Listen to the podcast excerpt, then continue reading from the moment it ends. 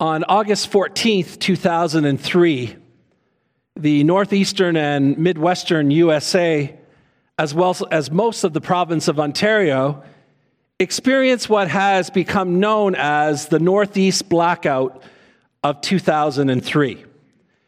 Most people got their power back within a day or two, but for some it took as much as two weeks.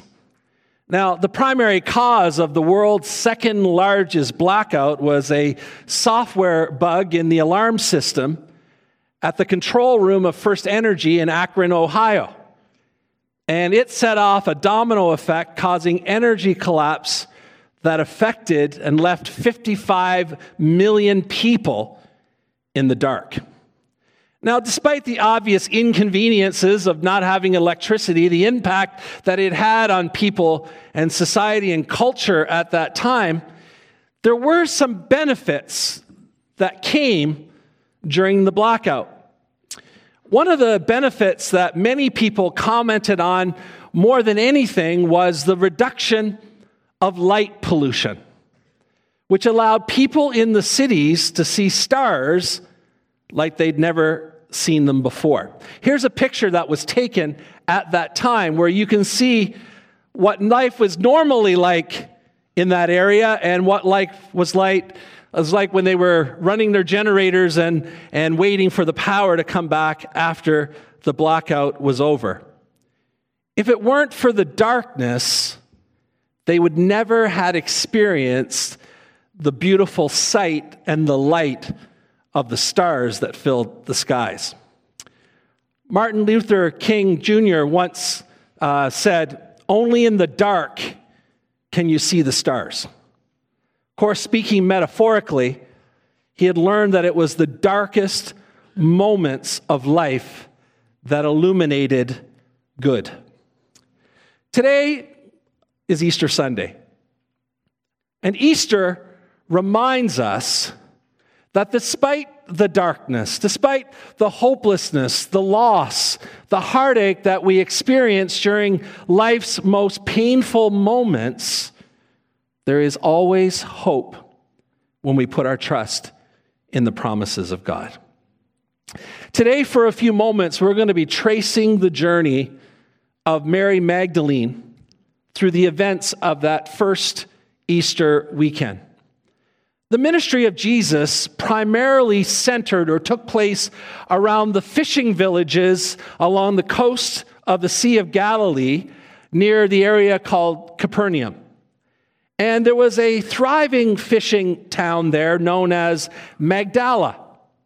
And as you read scripture, because there were a number of Marys, that were associated with the life and ministry of Jesus, Mary Magdalene is identified by her hometown.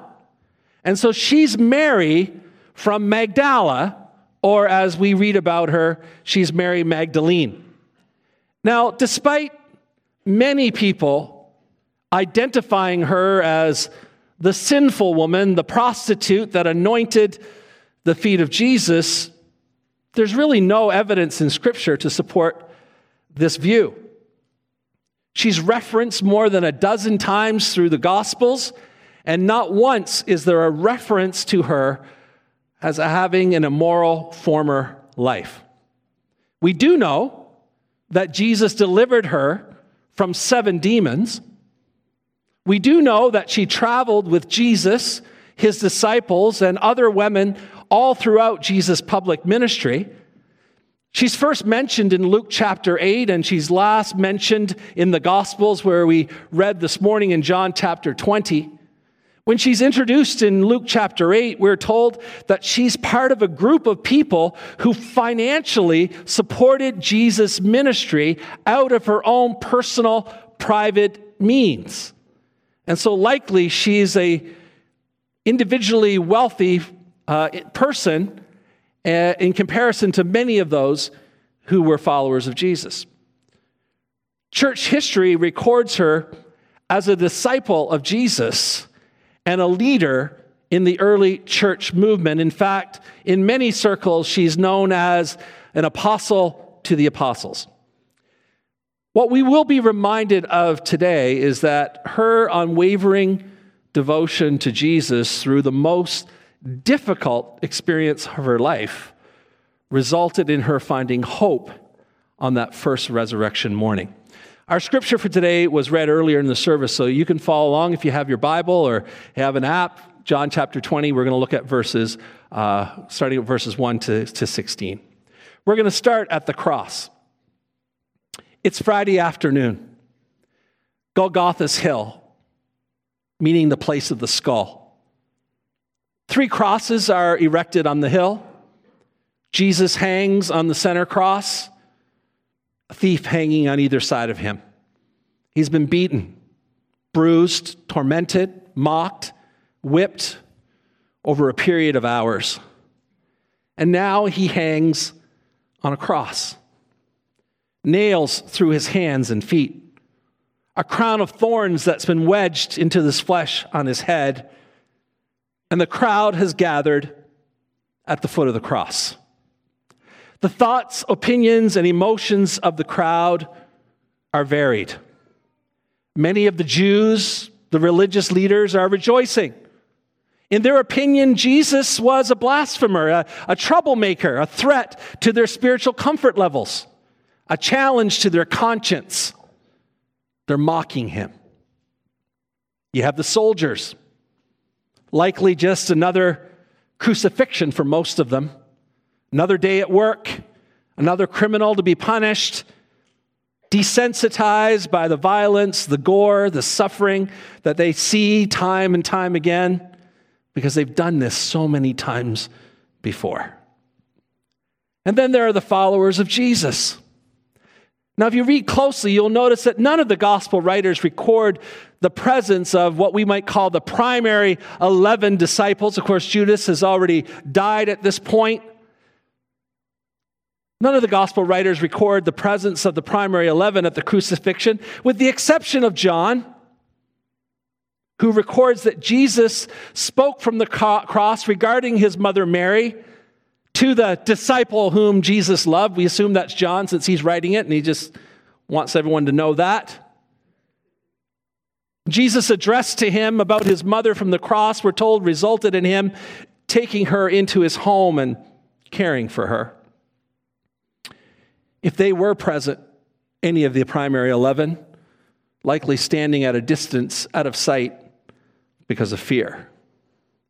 However, we are told in John chapter 19 that there are a small group of women who are standing near the cross. And named among them is Mary Magdalene. She's heartbroken. He was her friend.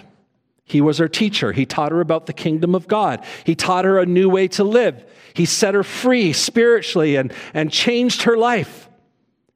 This was a great moment of pain and, and confusion for her. The Jews had longed for a Messiah to come and bring change, and he was the key to their future. And she believed that Jesus was the long awaited Messiah, and she would have drawn conclusions in her mind, as the other Jews would have, as to how this would play out in the end.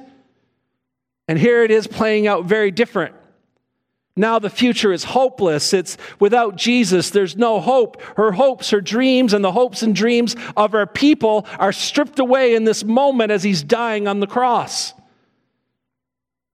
course, on top of that, you can't remove the personal element here because she personally cares about him and she's watching someone she loves grossly mistreated before her very eyes, and there's nothing she can do about it.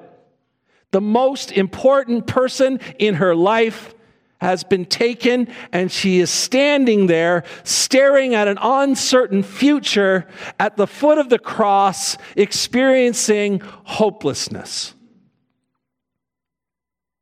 Then we move to the tomb. This was an unusual case of crucifixion. Jesus died sooner than most people die in the process of crucifixion. It's usually much more drawn out, likely because he had suffered so much prior to the cross. Usually, soldiers would break the legs of the person to speed up the death, but not necessary this time.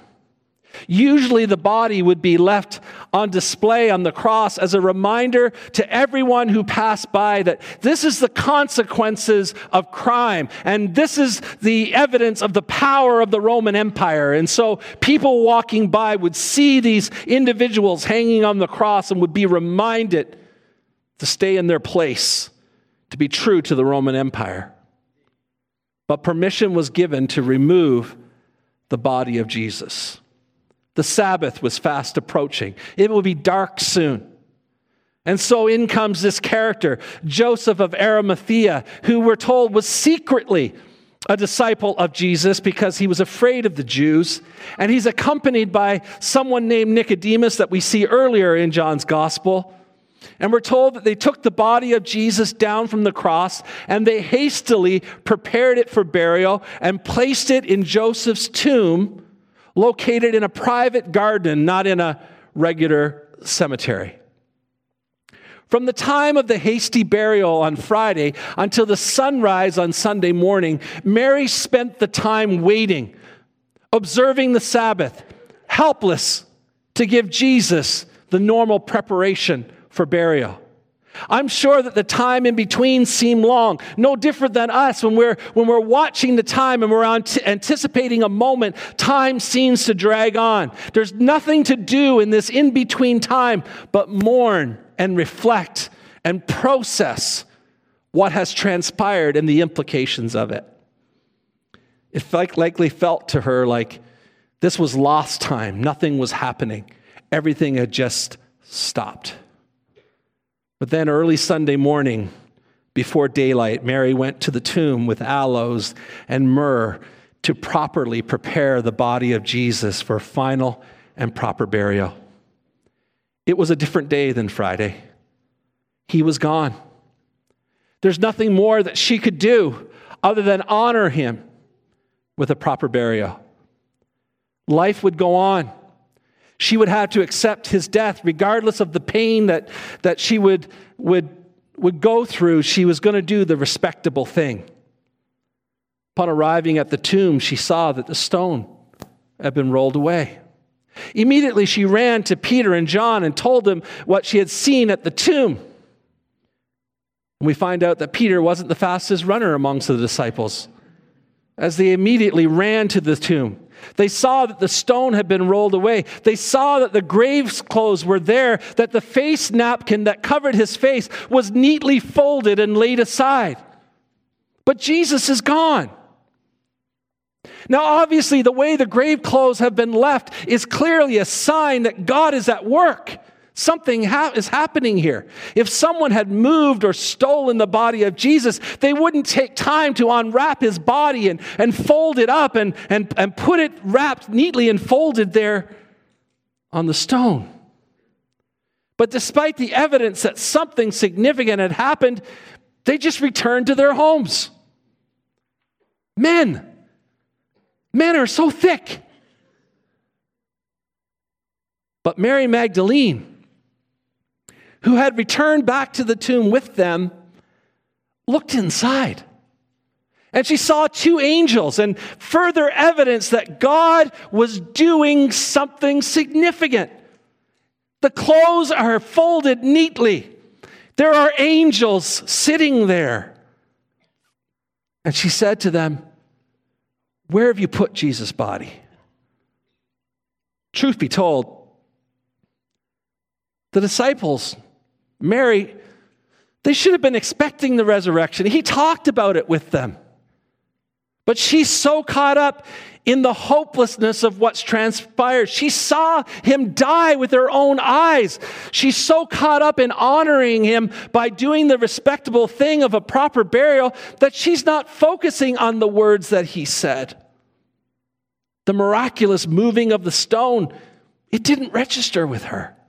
The grave clothes, undisturbed, didn't tweak any memories of his words that he had spoken previously. The presence of angels didn't even get through to her. She was spending that first Easter at the tomb. Acceptance. Caught up in doing the respectable thing, but missing the truth of what's really happening here. And then our final stop in the garden. As Mary turned to leave the tomb area, she saw a man standing in front of her. Jesus is standing right in front of her, but like the disciples on the road to Emmaus, she doesn't recognize him. And he spoke to her and he said, Why are you crying? But she didn't recognize his voice. We're told that she thought he was the gardener, the individual that would have been responsible for caring for this private garden that belonged to Joseph of Arimathea. And she said to him, They, those famous people, they have taken the body of my Lord away. And she said, I don't know where they've taken him. She's hoping that this man who's standing in front of her would know who came, who moved the stone, who unwrapped him, who took him, who put him somewhere else. She needs to know where he is so she can finish what she came to do. But then something truly miraculous happened. Jesus spoke to her again. But this time he only says one word her name. And he says, Mary. And instantly, something changed. Instantly, hope welled up in her. Instantly, her dreams are being restored. Instantly, this grief and this burden that she's carried is, is lifted off of her because He's standing here. It's him. And he, he is who he said he was. He's kept his promise and he's alive. And in that moment, the hopelessness of Friday is fading, and her task of doing the respectable thing of pretending to be okay, that's no longer needed because he's alive. Now, as I reflected on this passage, and I've reflected on this passage many times in the hundred years of my life. But I've never seen the connection before. As I read John 20, I was taken back to John 10. Jesus is speaking in John 10, and this is what he says I'm the good shepherd who lays down his life for his sheep. I know my sheep by name. My sheep know my voice, and they respond to my voice. And all of a sudden, Jesus' teaching in John 10 is now being lived out in John 20. And respond to his voice she did as she fell at his feet and cried out and, and said, Teacher, what died on the cross, what was stolen at the tomb, is now restored to her in the garden. On this Easter Sunday morning, I'd like to consider three things from the life of Mary Magdalene for us from that first Easter morning. The first is hopelessness. All of us who are gathered here this morning are going to experience moments of hopelessness in our lives. And perhaps you are here in this place this morning and you are spending this Easter in hopelessness. Life has not unfolded for you as you wanted, it wasn't what you expected. And the result is for you, your dreams have been shattered. Your heart is broken and you're confused. You can't even make sense of it all. You don't understand. And perhaps for you this morning, your cross of hopelessness was standing by the grave of a loved one that was taken far too soon. And the pain of that is sometimes almost too much to bear. Some of you are standing at the cross of hopelessness because of relationships. Maybe you're going through or you've gone through divorce or, or marriage difficulties. Maybe you've had to come to grips with unfaithfulness in your relationship. Perhaps you're, un- you're estranged from family members in this Easter season.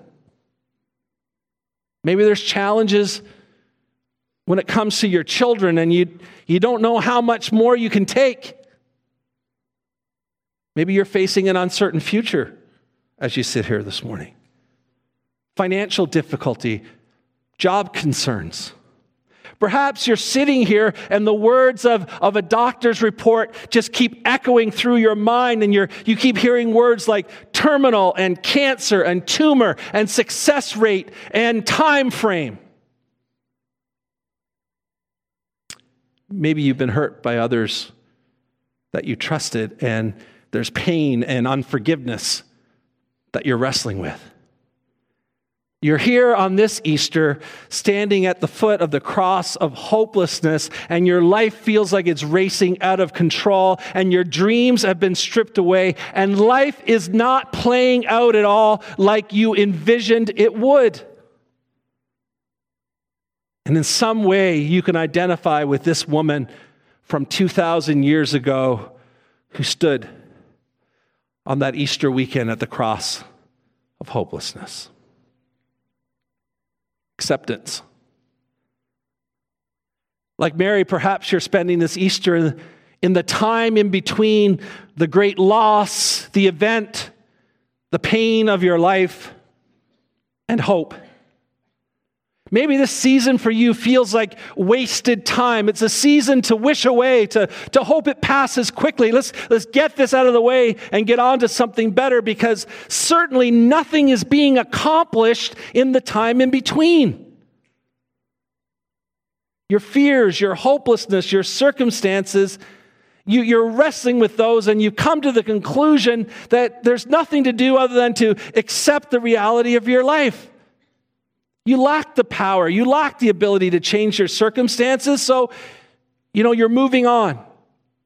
This is life, this is the lot that I've been dealt. I'm moving on.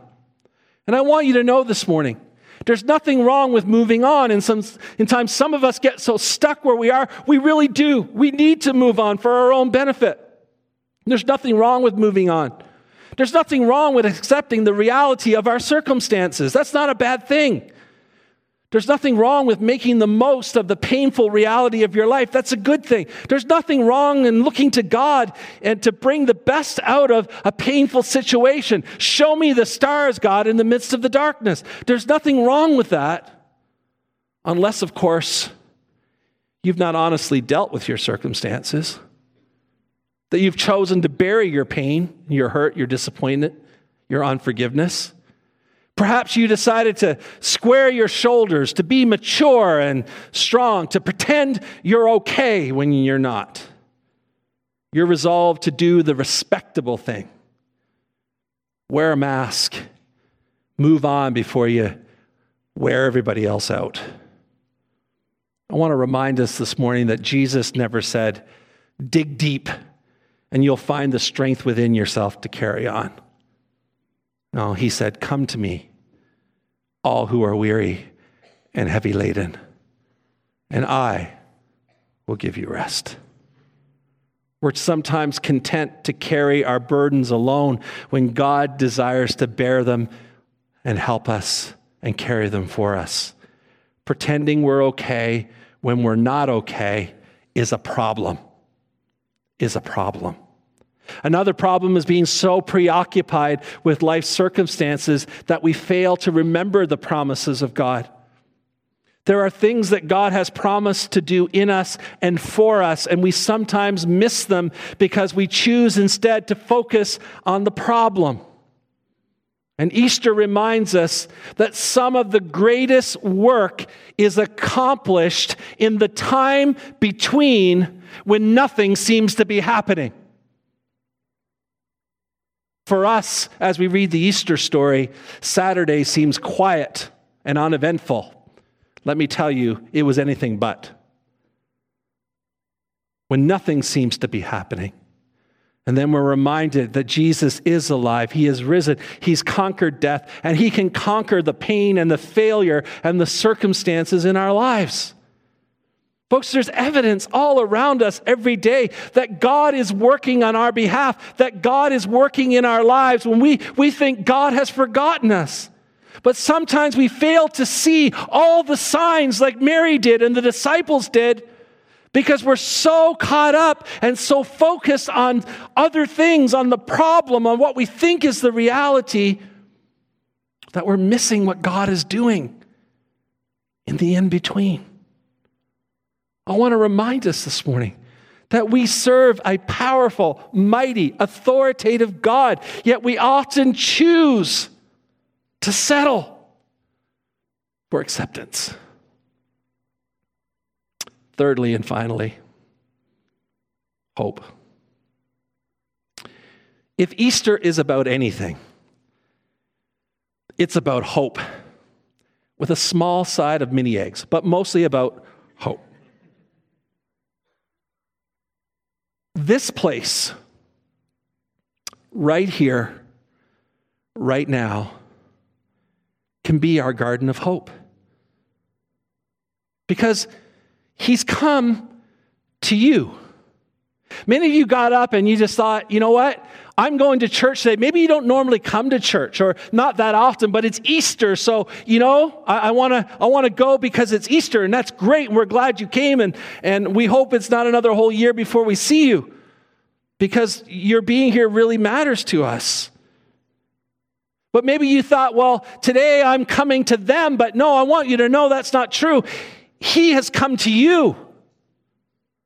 He's come to you this morning. He's calling your name. He wants to minister specifically to you. He knows you. He loves you. He wants to give you hope.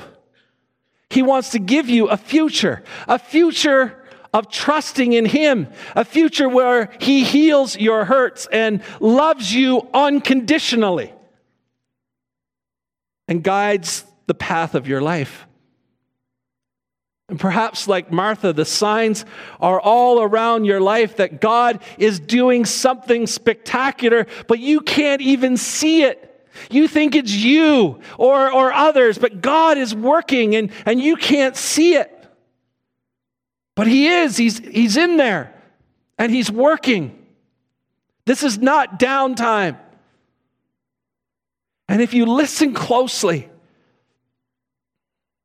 if you listen closely, you'll hear him call your name. And when he calls your name, everything changes. Everything changes when your name rolls off his lips. I wasn't going to tell this story, but I'm going to tell it. Blame it on the anointing. I was recently in Cuba and I met this young girl, and she was dating the pastor's son. And she had tattoos. And Cuba really is very legalistic when it comes to faith the people that we work with. Maybe that's why I relate to them because I remember what it was like for me, and so I can, I can understand them a little better. And someone in our group mentioned her tattoos not out of criticism, but out of interest. And she was ashamed. And she began to explain that she had a season where she walked away from God. And it was in that season that she got the tattoos. And now she's back, but the tattoos were permanent. And so, two things happened that made her feel better. Carlene showed her her tattoos.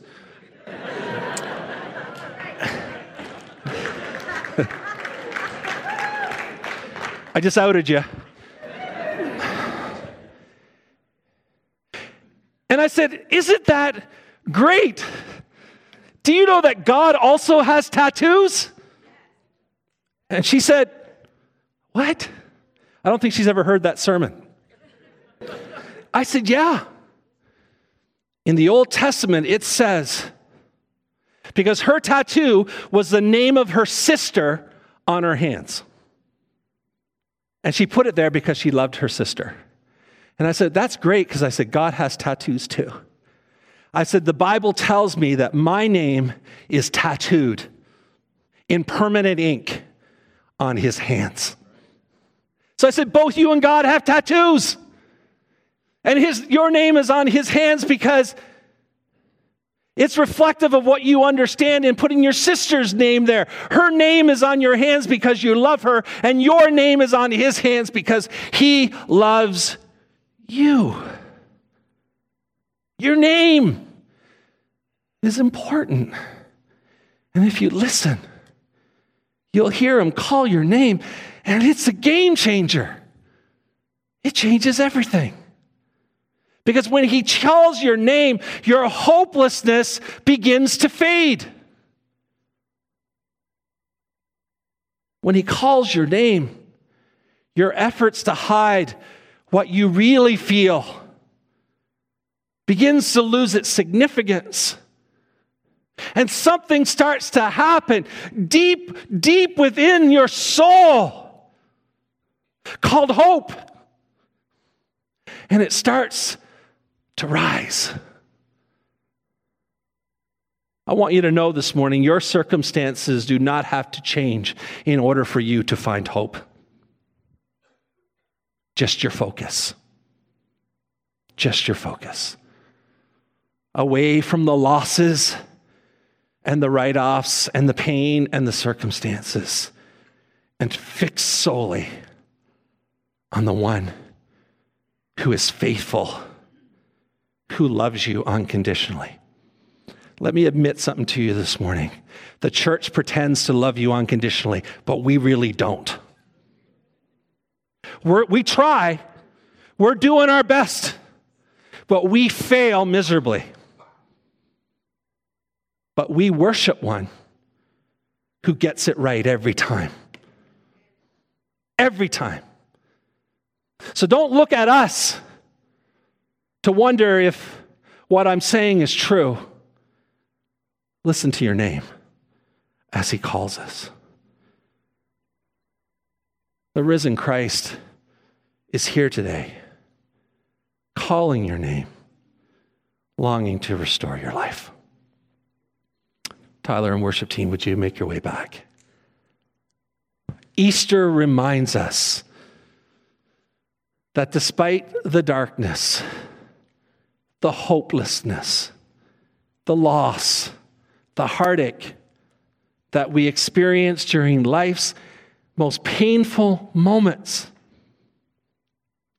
There's always hope when we put our trust in the promises of God. And as I see it, we have a choice me, you, all of us today. We can spend Easter at the cross wallowing in hopelessness. We, we can stay there. Some of us have built a home there. We're comfortable there. You can spend your life at a tomb of acceptance, pretending you're okay when you're not. Or you can step into the garden of hope and restoration and find one who calls your name and changes everything. Changes everything. I'm going to invite you to stand with me this morning. I'm going to invite our prayer team to make their way to the front. Because what we would like to do before we close this morning, and we're not done yet, just so you know is that if you're here and you would like someone to pray for you, pray with you, encourage you, whatever it is that's happening in your life today, we're, we're available to do that. There's no pressure, you don't have to do it, but it's available if you'd like it. And as Tyler and the worship team lead us, I just pray that you would reflect today on what the Spirit of God may be impressing on your heart because as much as I spoke a lot of words, some of you heard some things and some of you heard other things because it related to you. And whatever that is that God by His Spirit is touching your heart with today, would you let Him have wide open access to that in your life? And if you want to be prayed with, prayed for, we just want to be able to be here to do that with you. So we're just going to step here, and if you want to come do that, in a few moments, we'll formally dismiss the service. But for now, we're going to take some time.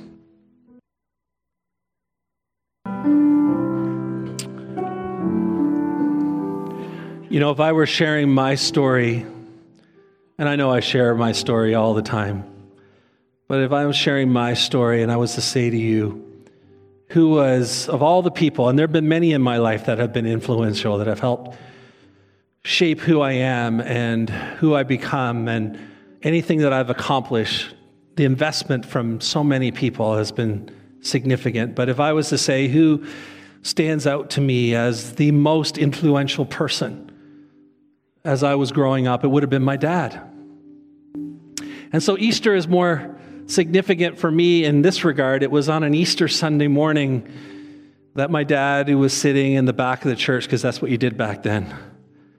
Now all the saints sit in the back, but back then the sinners sat in the back. And when the pastor gave an opportunity for people to give their lives to Jesus, he, he took that long walk from the back of that church and knelt at an altar. And his decision not only changed his life, but it changed mine and others through my life. And so, as we conclude this service this morning, I don't know where you stand in your relationship with God.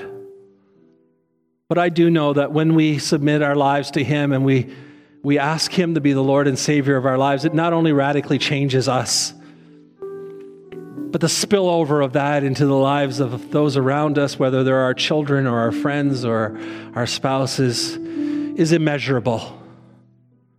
Is immeasurable.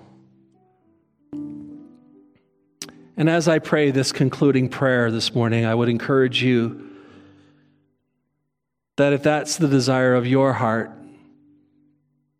to say, Jesus, I've done this on my own, I need you.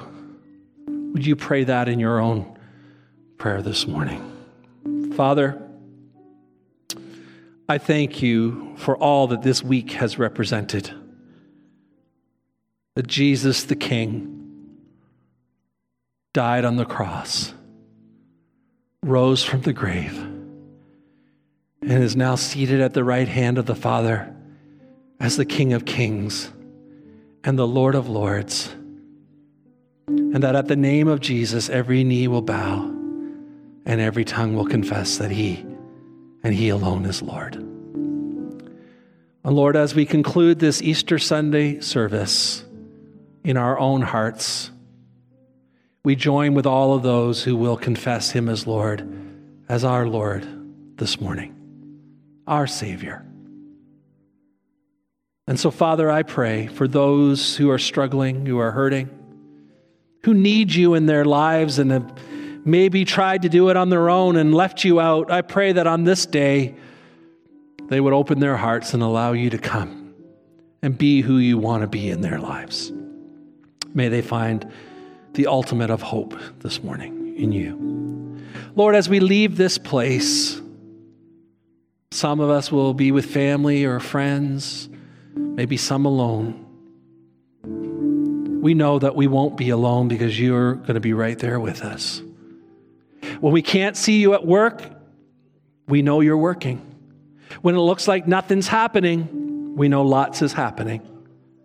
Because by faith, we believe that we can trust you. We can trust you with the most important aspects of our lives. So, Father, I pray that as we leave this place today, that for all of us, Easter hope would reign in our hearts and in our minds and bring us peace. In Jesus' name we pray. Amen.